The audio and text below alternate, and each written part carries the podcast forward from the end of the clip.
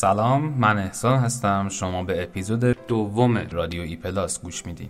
در این اپیزود می‌خوایم نگاهی کوتاه به زندگی نامه سهراب سپهری یکی از شاعران بزرگ ایران بندازیم.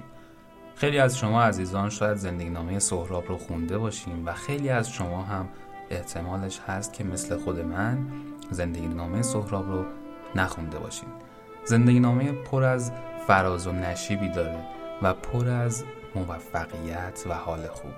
حتما توصیه می‌کنم تا انتهای این اپیزود با من همراه باشین تا ببینیم که این شاعر خوشزوق چگونه زندگی می‌کرده و چه مراحلی رو طی کرده. با من همراه باشید.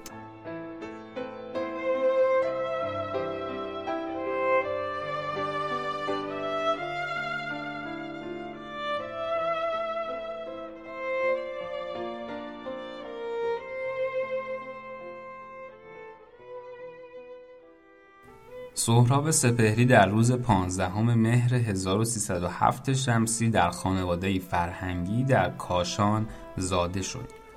مادرش از نوادگان میرزا محمد تقیخان لسان الملک مورخ مشهور و نویسنده کتاب ناسخ التواریخ است.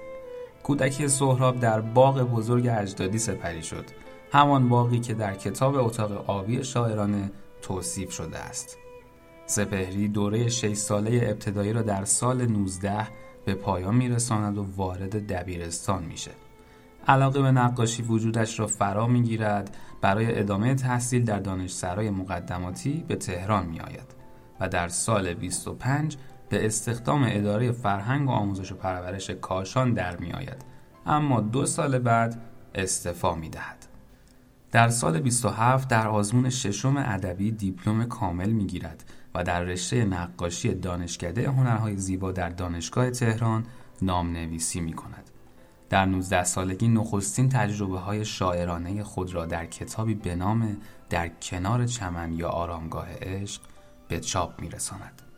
در 19 سالگی نخستین تجربه های شاعرانه خود را در کتابی به نام در کنار چمن یا آرامگاه عشق به چاپ می رساند. با شعرهایی در قالب‌های سنتی با مقدمه غزل سرای مشهور مشفق کاشانی شعرهایی که بعدا فراموش میشه.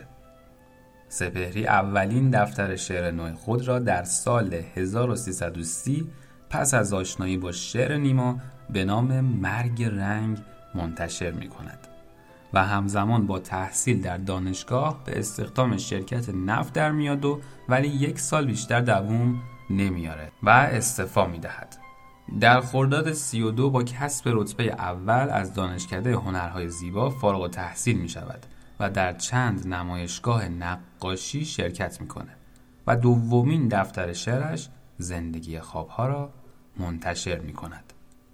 سپهری آموختن زبانهای خارجی را فرا می‌گیرد و از سال 32 تا 40 در هنرستانهای وابسته به اداره هنرهای زیبا نقاشی تدریس می‌کنه در سال 34 به هنر شرق دور علاقه من میشه و چند شعر ژاپنی در مجله وزین سخن به چاپ میرساند. در سال 36 به لندن و پاریس میره و در مدرسه هنرهای زیبای پاریس ثبت نام می‌کنه. از این پس زندگیش یک سر وقف هنر میشه و تا پایان عمر بیش از 20 بار به کشورهای مختلف اروپایی و آسیایی سفر کرده. اگرچه گاه برای رسیدن به خلوت هنری به روستاهای کاشان نیز پناه می‌برد و نابترین آثار نقاشی و شعرش را میآفریند. سومین دفتر شعر سپهری آوار آفتاب در سال چهل چاپ میشه و چهارمین دفتر شرق اندوه را نیز در همین سال منتشر کرده. سپهری از این پس عطای مشاغل دولتی را به لقایش بخشید و از راه فروش تابلوهای نقاشی روزگار میگذراند. و در ده نمایشگاه انفرادی و گروهی شرکت می کند. در سال 43 به هند و پاکستان و افغانستان سفر می کند. سفرهایی که تأثیر بسزایی بر شعر و نقاشیش می‌گذارد. او در این سالها به شهرت می رسد و موافقان و مخالفان زیادی پیدا می‌کنه ولی به هیچ یک توجه نمی کند. تهران شلوغ را رها می کند و به کنج خلوتی در کاشان و شمال میره. در یکی از همین گریزها در قریه چنار بر سر راه کاشان به مشهد اردهال و نراق خلوت میگزیند و اثر ماندگار زیبایش یعنی صدای پای آب را در سال چهل و سه می آفریند.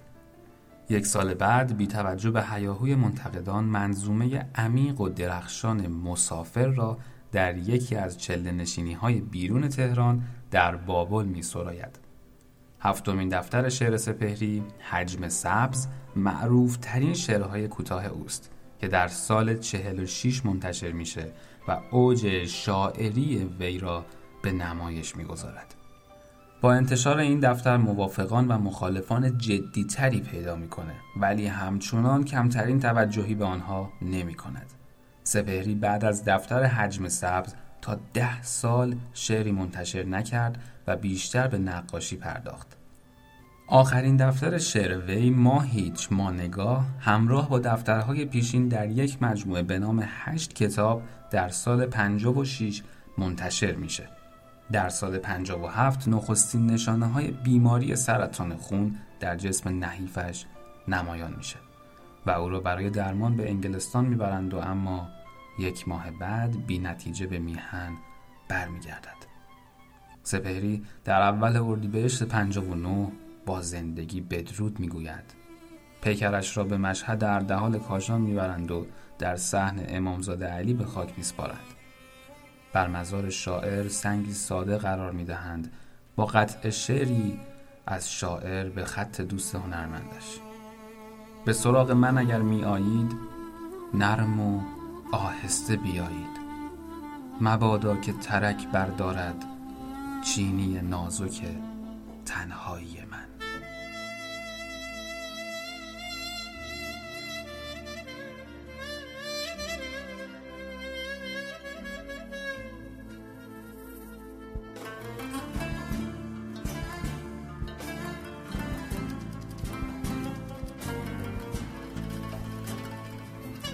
قایقی خواهم ساخت خواهم انداخت به آب. دور خواهم شد از این خاک قریب که در آن هیچ کسی نیست که در بیشه عشق قهرمانان را بیدار کند. قایق از تور توهی و دل از آرزوی مروارید همچنان خواهم راند. نه به آبی ها دل خواهم بست نه به دریا پریانی که سر از آب به در می آرند. و در آن تابش تنهایی ماهیگیران میفشانند فسون از سر گیسوهاشان. همچنان خواهم راند همچنان خواهم خواند. دور باید شد دور. مرد آن شهر اساتیر نداشت. زن آن شهر به سرشاری یک خوشه انگور نبود. هیچ آینه تالاری سرخوشی ها را تکرار نکرد. چاله آبی حتی مشعلی را ننمود. دور باید شد دور. شب سرودش را خواند. نوبت پنجره هاست. همچنان خواهم خواند. همچنان خواهم راند. پشت دریاها شهری است که در آن پنجره ها رو به تجلی باز است. بام ها جای کبوترهایی است که به فواره هوش بشری می نگرند دست هر کودک ده ساله شهر شاخه معرفتی است. مردم شهر به یک چین چنان می نگرند که به یک شعله به یک خواب لطیف. خاک موسیقی احساس تو را می شنود و صدای پر مرقان اساتیر می آید در باد. پشت دریاها شهری است که در آن وسعت خورشید به اندازه چشمان سحرخیزان است. شاعران وارث آب و خرد و روشنی اند. پشت دریاها شهری است. قایق باید ساخت.